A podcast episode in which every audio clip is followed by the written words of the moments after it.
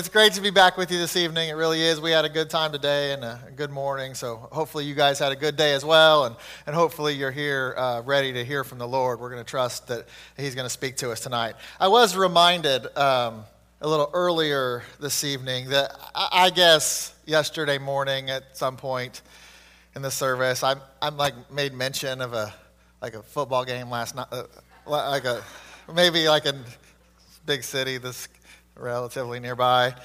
Maybe I made mention of that. So I just want you to know I apologize for that. And due to the sacredness of what's going on here, you know what? We're just not going to talk about football. We're just not talking about football anymore. You know, we're just going to talk about the things of the Lord. So just want you guys to know that. Um, let's go ahead and pray, and then we'll get into uh, what we have in front of us tonight. Dear Heavenly Father, God, we do love you, and, and uh, man, we just thank you for faithful servants and got to hear from Matt and Juliana. And we, and we are thankful for them. And, and Lord, just as Jeff was praying, uh, uh, Lord, that your hand of protection will be on them and you'll continue to, to just lead and guide every step of the way there. And, and pray that their uh, ministry is fruitful and, and glorifying to you. Lord, we pray that uh, everything that is said and done tonight will be the same. It'll be fruitful in our lives, it'll be fruitful uh, in, in the work of the ministry. And Lord, it'll be glorifying to you and, and it'll, it'll lift you up. And, and Lord, that's what we're going to look at tonight. And so that's what we're going to try to do. So, Lord, we love you. We thank you. We ask all this in Jesus' name. Amen. So, yesterday morning, we kicked off this missions conference and, and, and used 1 Corinthians chapter 2, the first five verses there, to begin to lay out this theme of your mission behind the mission. And we saw that our mission in preparation for everything God wants to do through us includes having the right mind, the right manner, and the right message. And listen, if we're going to do what, what Jeff was saying and truly reach across the world, we are going to have to stretch. And having the right mind and having the right manner and even having the right message, that is going to stretch us. But it's work that we got to put in because it's work God deserves. And so, starting tonight and, and, going through the rest of the week, through Wednesday night, we're going to break down each one of those three keys to preparation, starting tonight with the right mind. And if you were here yesterday morning, you know that we defined the right mind as a humble mind, a, a crucified mind. We know from Philippians chapter 2 that this was the mind Jesus had as he made himself of no reputation and took upon him the form of a servant and was made in the likeness of men. And being found in fashion as a man, he humbled himself and became obedient unto death, even the death of the cross. So the right mind is one willing to die, willing to crucify the flesh, willing to do anything that the Father's will demands. And why is that? Why is it that this is the right mind? To be willing to die to our flesh, to be willing to do anything that God demands of us. It is simply because He is worthy. He is worthy.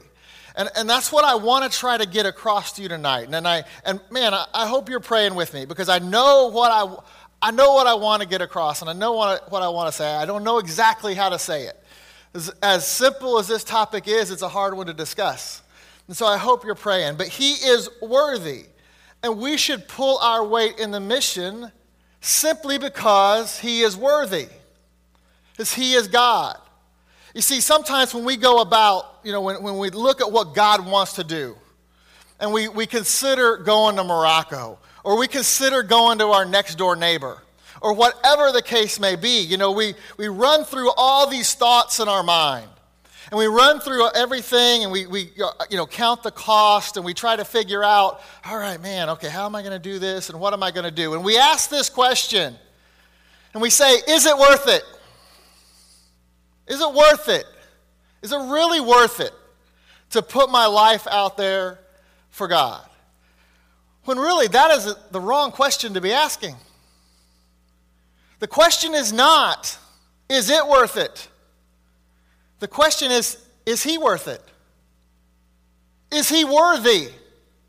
That is the question you have to determine in your mind. If you're ever going to fulfill the mission of God and you want to put on the right mind for the mission, you have to determine in yourself if he is worthy or not.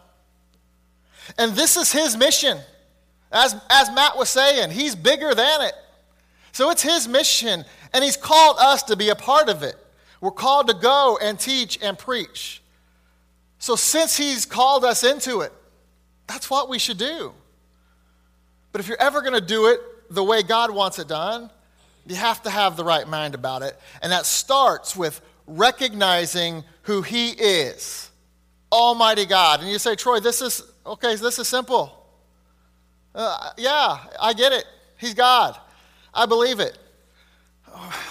We got to talk about this tonight and see if we really do.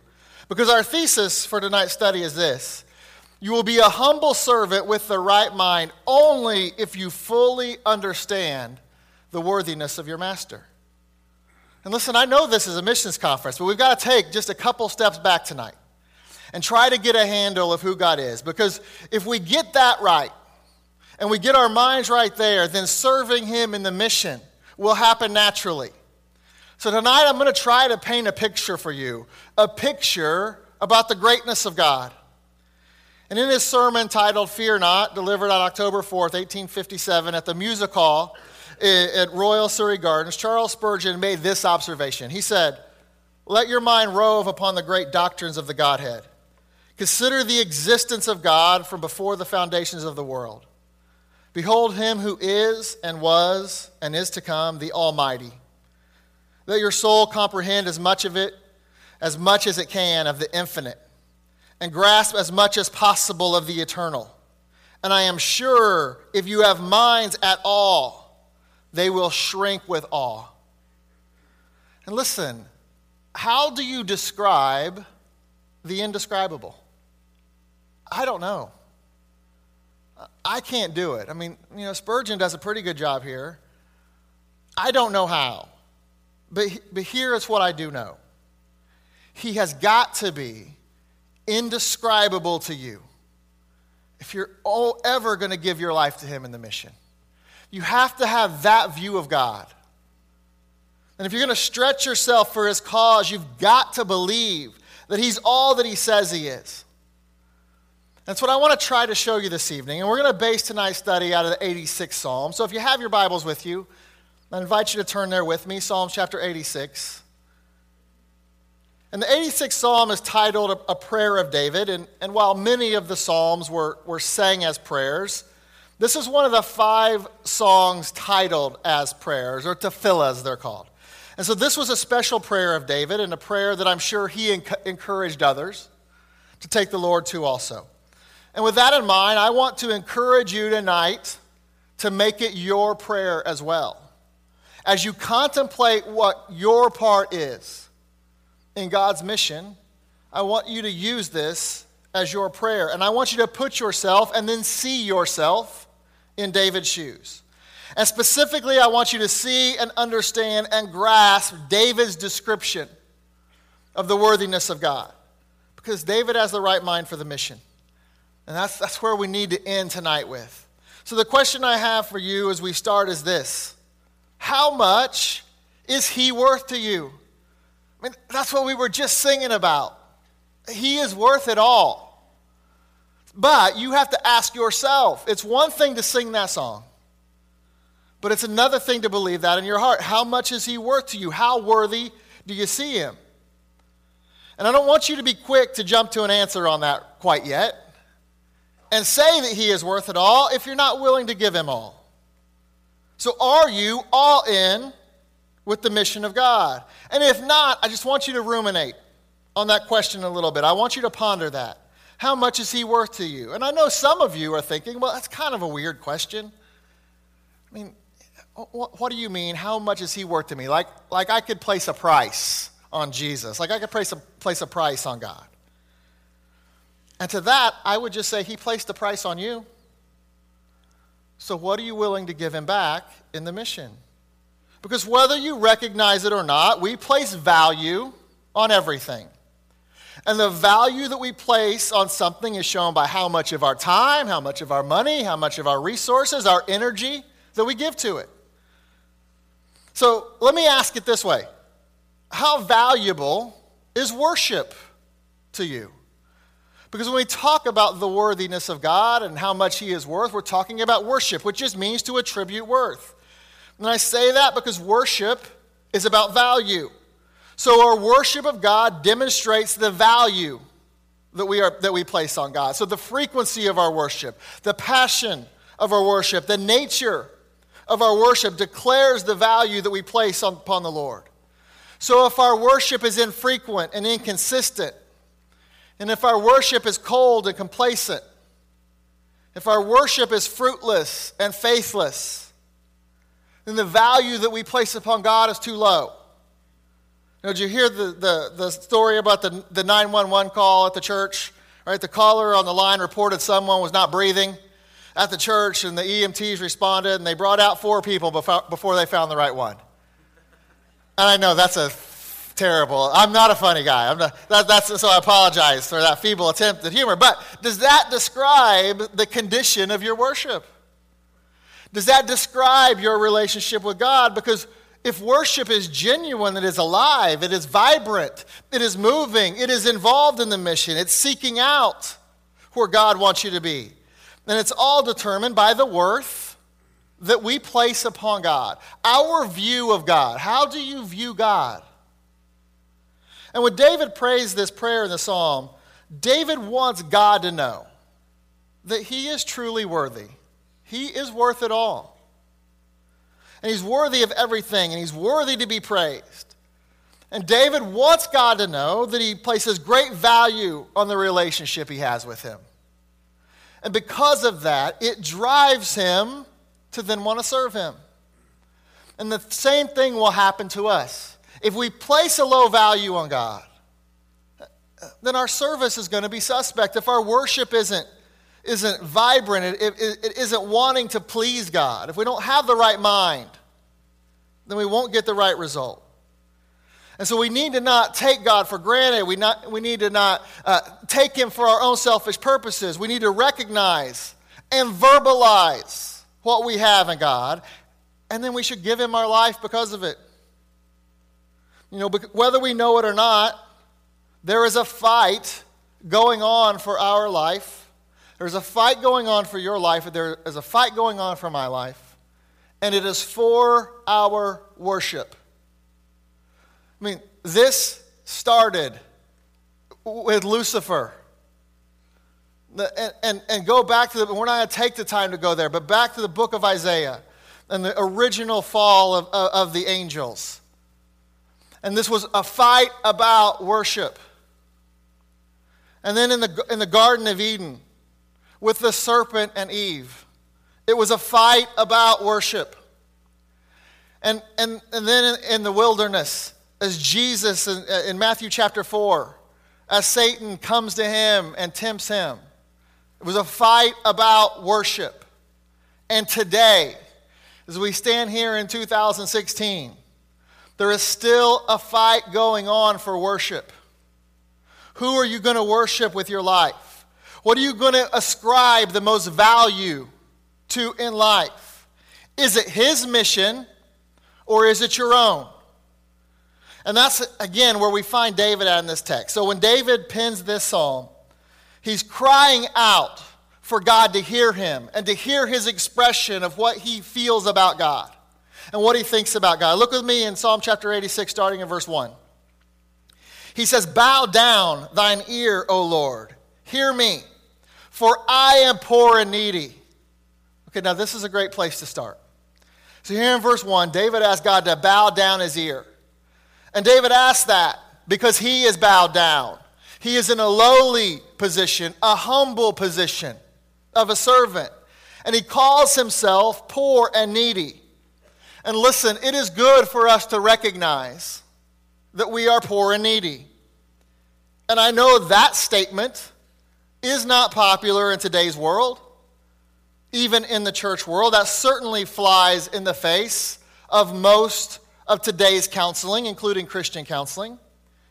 It is a pro self world that we live in that states and believes in the sufficiency of man.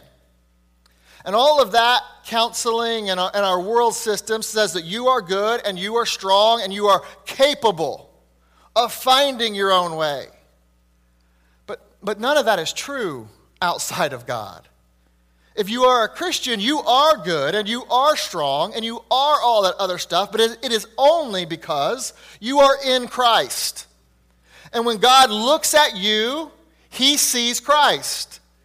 And so your standing with God is that of holiness. Because as you are placed in Christ, he sees Christ when he looks at you. And listen, I know what they taught you in Sunday school that God made you and God doesn't make junk. But God made mosquitoes too, and I don't know why he did that. So it's okay to embrace the fact that you are poor and needy like David, because that is a biblical position. Listen to how Paul describes himself. In 1 Corinthians 15, verse 9, he says, For I am the least of the apostles, that am not meet to be called an apostle, because I persecuted the church of God. In Ephesians 3 8, he says, Unto me, who am less than the least of all saints is this grace given that I should preach among the Gentiles the unsearchable riches of Christ. Paul considered himself poor and needy. And you know what? So should we, and here's why. Because it, because it is exactly the opposite of how God describes the Laodicean church. And I suspect many of you in here know your church history and know that the Laodicean church in Revelation chapter 3 represents our age, the church of our age, and our culture. And, instead of poor, Revelation 3:17 says the Laodicean church says, "We are rich." And instead of needy, we say we are increased with goods and have need of nothing. It is directly opposite. And it's because the Laodicean church thinks that it doesn't need God. And listen, if you think you have something good in you other than God, then you will think the same thing. Why do I need him? And that is our culture. And man, I hope you hear what I'm saying in all this. David said he was poor and needy.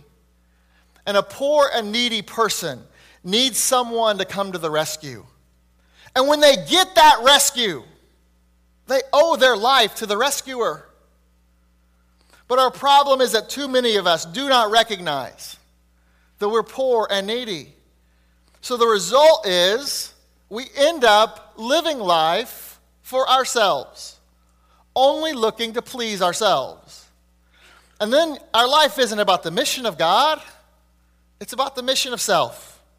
And let me tell you, those missions could not be more polar opposite.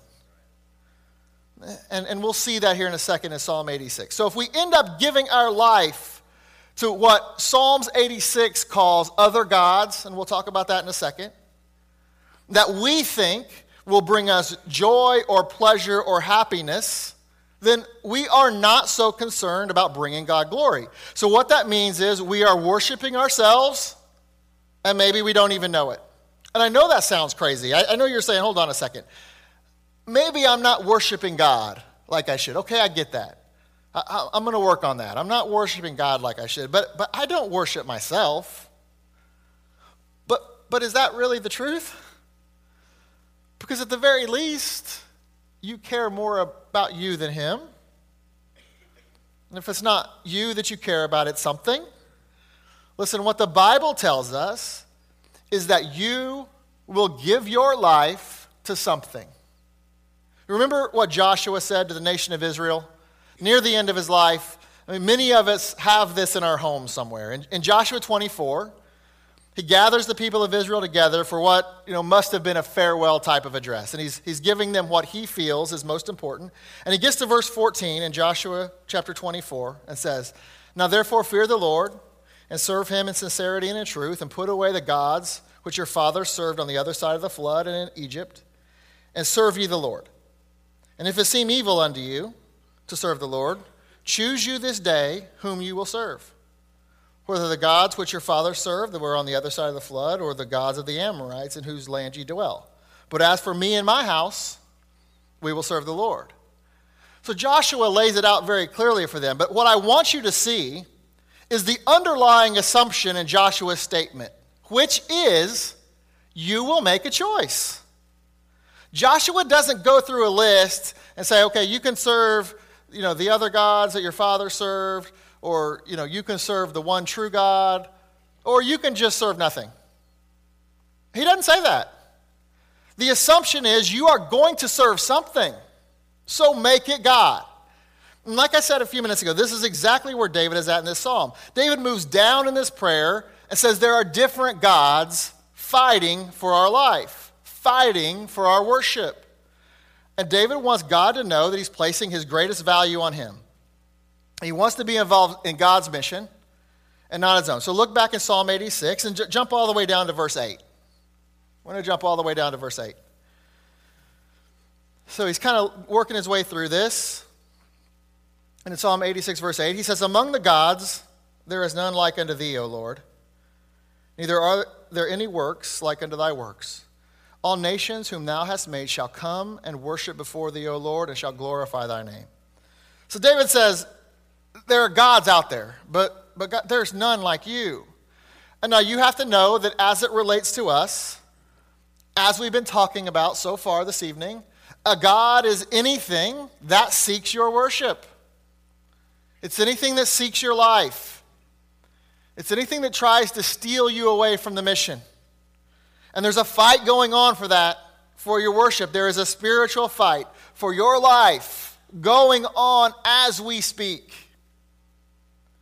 Whose mission are you going to be a part of? And I know that that skimmed right past some of you, but that statement should make you pause.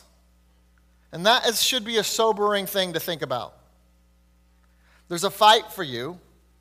And listen to me now, because many of the struggles you deal with in life are just issues of worship. What God, so to speak, are you going to worship today? And there are no shortage of gods to, to steal you away from the one true God. And it's different for each person. Uh, it could be money, it could be a job, it could be sports, respect, your family. And, and I say family because it could even be a worthy cause. I mean, there's everything good about serving and, and giving your life to your family. The problem is, at the instant anything, including your family, takes the place of the Lord God in your life, the moment it becomes an end in itself, then it becomes a God. When something or someone replaces the Lord God in position of glory in our lives, then that person or thing, by definition, has become our God. We were created, according to 1 Peter 2 9 and Isaiah 43, plenty of verses. We were created to give glory, to give praise, 1 Peter 2 9, he says, the, the, We are a, a, peculiar nation. And I understand the doctrinal application of 1 Peter chapter 2 and who that's to. But, but for us, inspirationally, he's, he said, we were, we were created to praise him, to give our praise, to give glory to the one true God. That's what we were created for. We, we saw this morning, or yesterday morning, Colossians 1.16, we were created what? By him and for him. It is not not, we weren't just created for ourselves and to live our lives in ourselves. So whoever gets your worship is your God. So David is trying to teach you that there is only one God that is worthy. There may be multiple gods fighting for your time, your attention, your resources, and your energy, but there's really only one who deserves it. So give your worship to him. Give your life to him. Figure out your spot in the mission, just what He's asking you to do. He's not asking you to, to, to, maybe He is, but for most of you, He's not asking you to, to sell your house and go give your money to, to whoever or whatever. But you got to find out what He's asking you to do, and then you got to do it. And that brings us to the main verse that we're going to look at tonight, which is verse 10. And in, in Psalm 86:10, David gives us three very distinct reasons why the true God is worthy and what exactly he is worthy of. So look there, verse 10. He says, For thou art great and doest wondrous things, thou art God alone. And I'll just tell you, this is one of uh, this verse is on my wall in my office. This is one of my favorite verses in the Bible. Because we see in this verse three very distinct and direct points about God. First, he said he was great. Second, he says he does wondrous things. And third, he's God alone. And these three points describe in a, in a great way his worthiness to us. So, what exactly God is worthy of? And first of all, God is worthy of your worship. This is what we've been talking about this whole time already. But what we haven't really got to yet is why. And the answer to why is because he is great. We have a great, great God. We have the greatest God. And I want you to think about him for a second. Just how great is our God? And the Hebrew word translated great here in Psalm 86:10 is defined as high, loud, mighty, more, much, excellent. And he is all that, and that is still not even enough. Like I said when we started tonight, how do you describe the greatness of God? I'm, I'm not sure you can. But let, let me give you a few ways the Bible describes his greatness. The Bible says he is a dwelling place or a refuge, a pure spirit, a righteous judge, all knowing, all powerful, avenging, compassionate, and yet a consuming fire, creator, deliverer, eternal, everywhere and always, faithful, forgiving, gracious, impartial, incomprehensible, infinite, light, long suffering, love, maker of all things, merciful, mighty, most absolute, most holy, most wise, my stronghold. He's near, our helper and our salvation, perfect and perfectly righteous, shepherd, sustainer of the soul. He is true, the truth. He is three in one. He is unchangeable because he doesn't have to change, and he's unequaled. And that is not all. It doesn't begin, that's the tip of the iceberg. He is more than that. He is much more than that. So, who else would you want to serve? Why do you give your life to something inferior and temporary? If nothing else, you need to leave this place tonight seeing how big your God is. And I see that because I say that because that is a problem in Christianity today. We don't see God the way he is. And we see him with human eyes. And so we place him on a human level. And we think, and we wouldn't ever admit this, but we, because of the, the, the frailty and the infallibility, or, or, or, the, or the, excuse me, the fallibility that we see in ourselves and others and in our Father, we put those same limitations on God. And it's not true. Let me give you another A.W. Tozer, Tozer quote. If, if, you haven't figured it out yet, I kind of like him.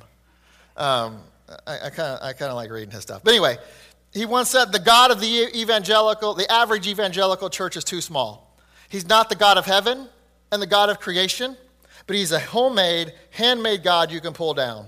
He's a stuffed shirt, he's a Santa Claus. He's just an old uncle that we want to keep on his good side so when the time comes, he can make us rich. 1 Chronicles 29 11 addresses the true Jehovah. Thine, O Lord, is the greatness and the power and the glory and the victory and the majesty, for all that is in the heaven and the earth is thine. Thine is the kingdom, O Lord. Thou art exalted as head above all. You see, God is great, and he's greatly to be praised. And if you haven't tried him, you need to try him. Psalm 34 8 says, Oh, taste and see that the Lord is good. Blessed is the man that trusteth in him. You've got to try him out. You've got to taste him because he is worthy of that. he's worthy of your worship because he is great. But listen, not only is he great, he's also good. And there's a difference. Psalm 119, verse 68 says, Thou art good and doest good. You see, the greatness of God describes his largeness, his excellence his mighty stature. The goodness of God describes his nature. So not only is he big, he's kind. Not only is he mighty, he's merciful. Not only is he powerful, he's gracious. Not only is he great, he is good. But let me ask you do you really believe that? Do you believe that he's good even when bad things happen? Do you believe it when life isn't turning out the way you had imagined or planned? And this is key. I promise you, you need to get this because if you want to give your life to the mission of God and not something else, you have to be able to understand how great God is. But you will miss His greatness if you can't see His goodness. And if you don't understand or believe that God is really good to you, then why would you even care that He was great? So you need to decide what the Bible says about God's goodness, even when you don't think you can see it. And how do you do that? you trust. You trust in what the Word of God says. And you just decide to believe it. And you put your faith in that and nothing else. Corrie ten Boom provided some clarification on this issue when she wrote these words. She said, Often I have heard people say how good God is. We prayed that it would not rain for our church picnic and look at the lovely weather.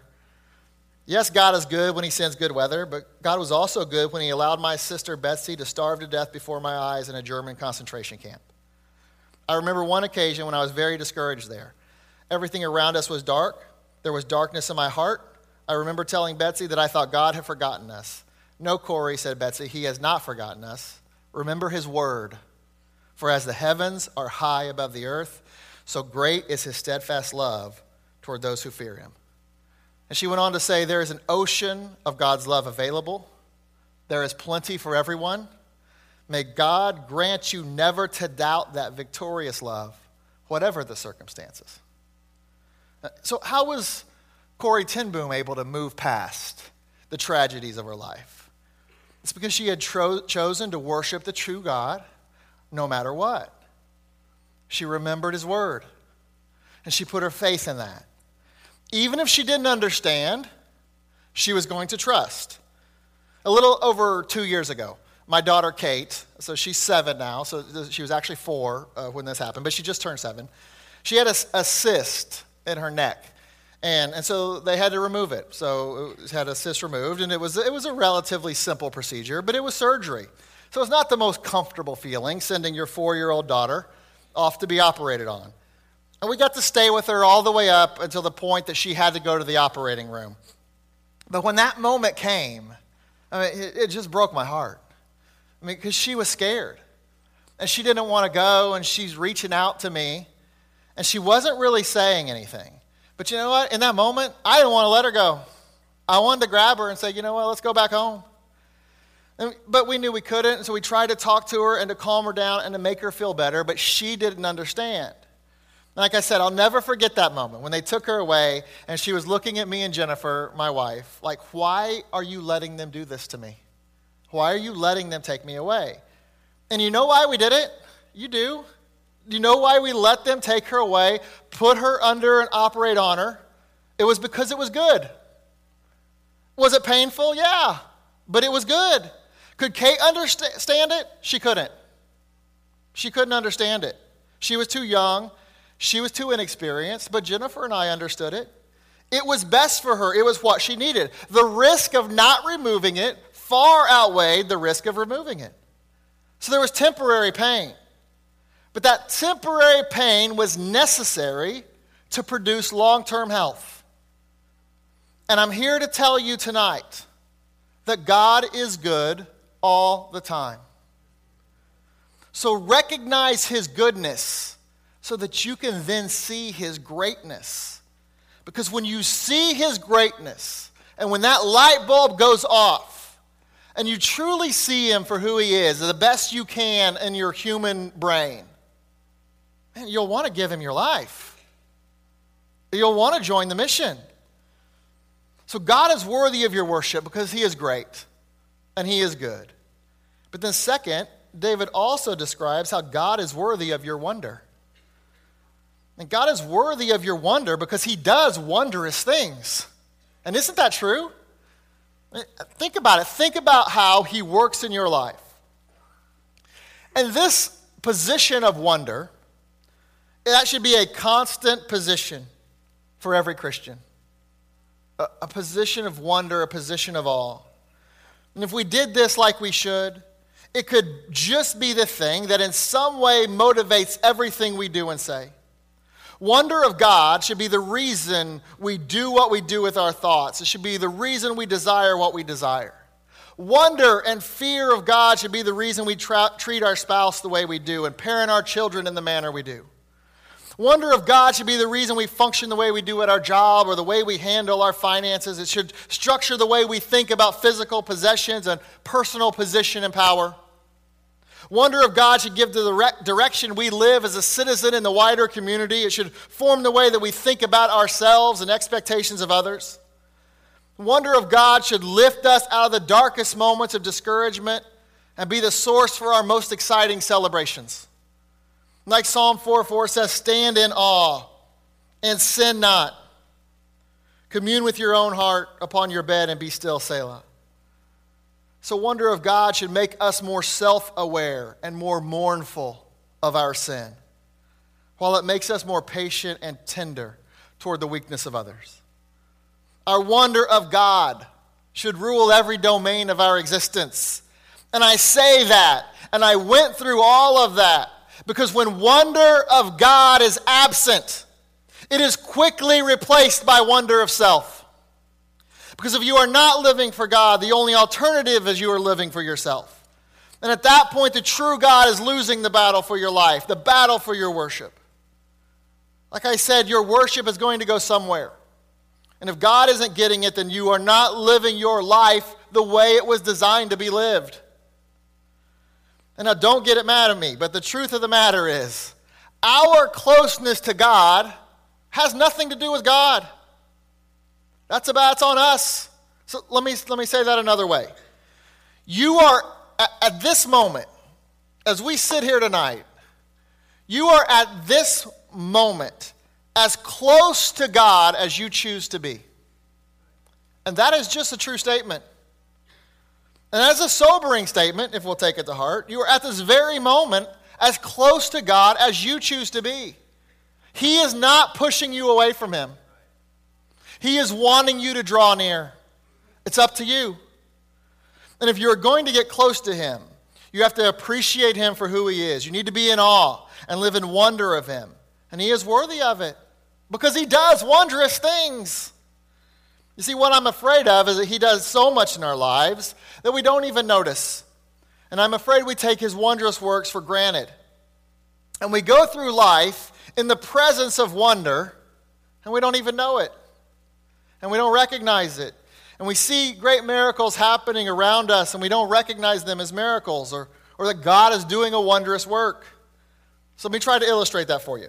In 1997, Reeve Lindbergh, so, so daughter of the famous aviator Charles Lindbergh, she was invited to give the annual Lindbergh Address at the Smithsonian Institute's Air and Space Museum because it was the 70th anniversary of, of her father's historic solo flight across the Atlantic. So this is a true story. She was, at, she was uh, asked to give the, the speech at the 70th anniversary.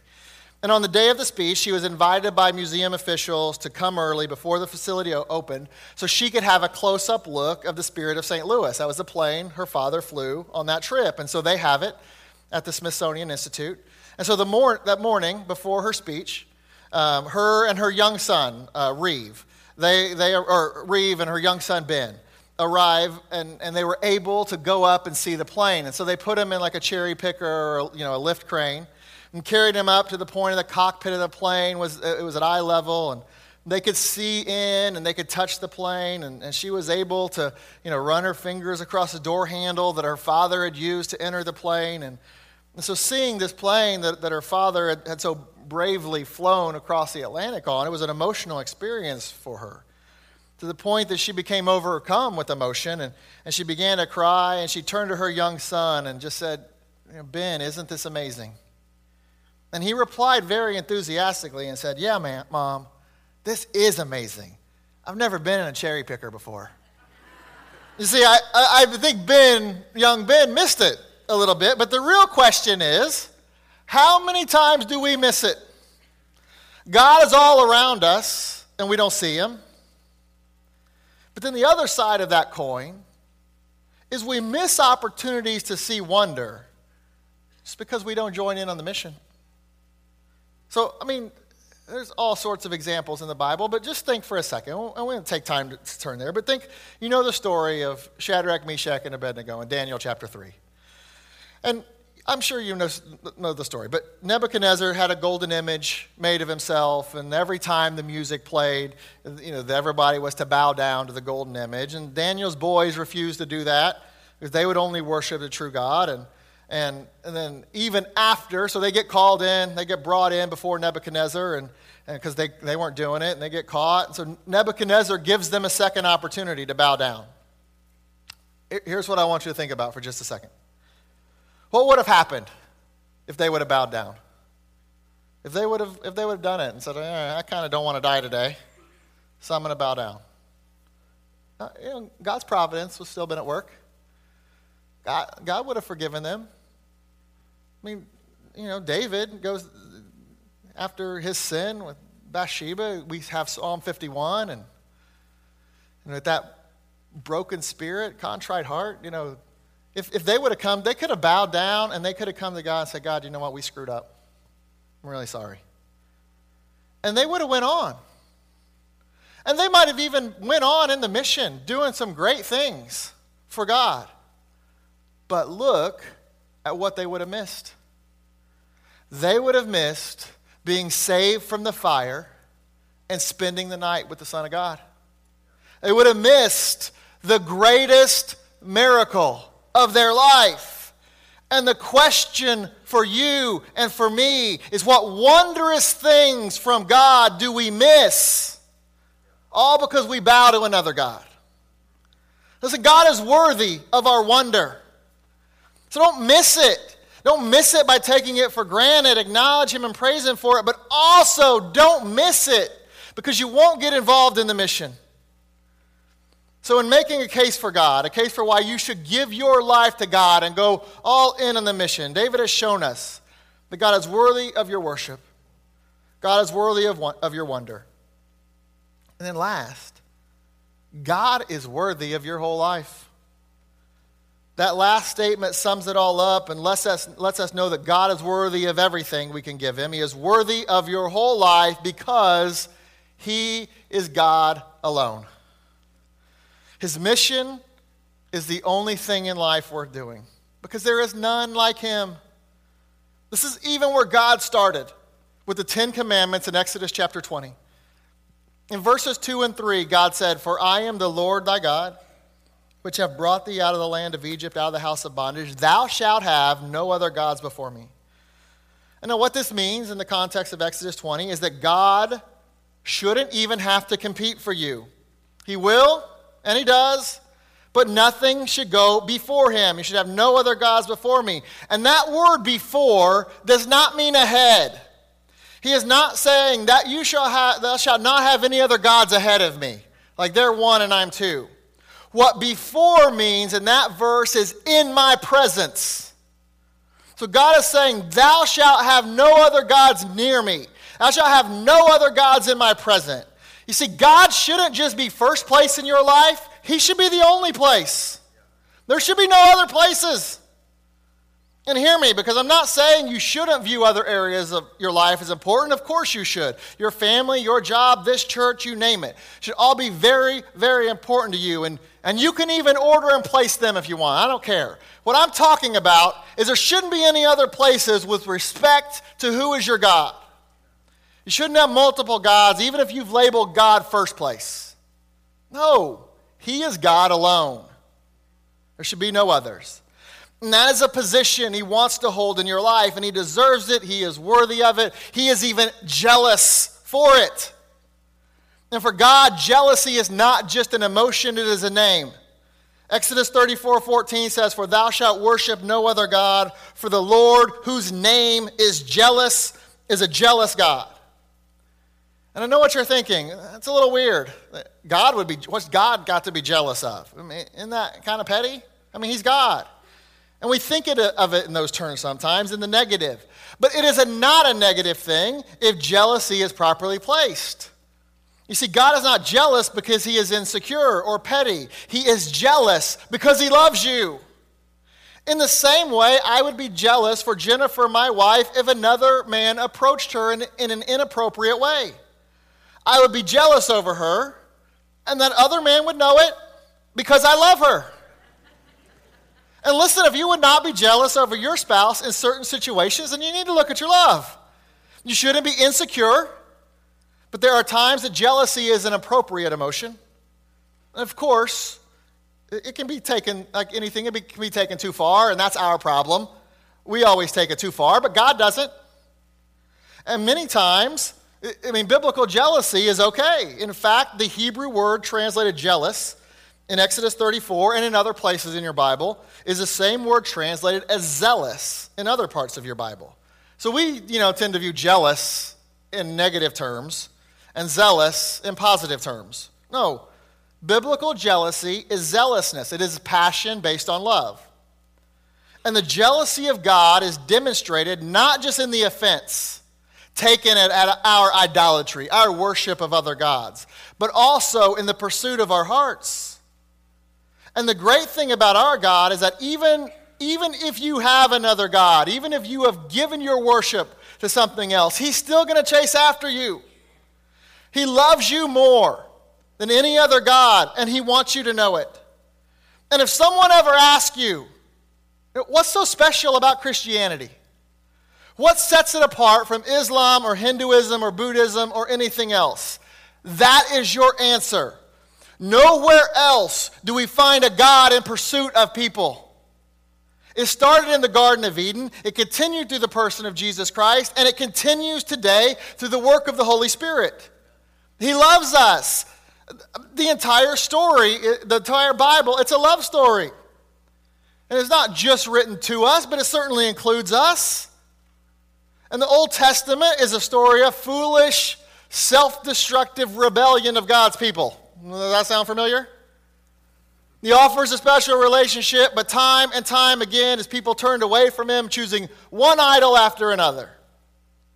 And by the end of the Old Testament, his people had veered so far off course that God seemed silent. He was silent for a while. There were no more prophets, no more deliverance, no more deliverance from enemies. It seemed like God had abandoned his people and accepted the fact that he was not their choice. But that wasn't the case. Because in the deepest and most incredible expression of his love, he sent his own sin, own son to die for the sins of the world, to die for you and me. What kind of pursuer is that? What kind of love is that?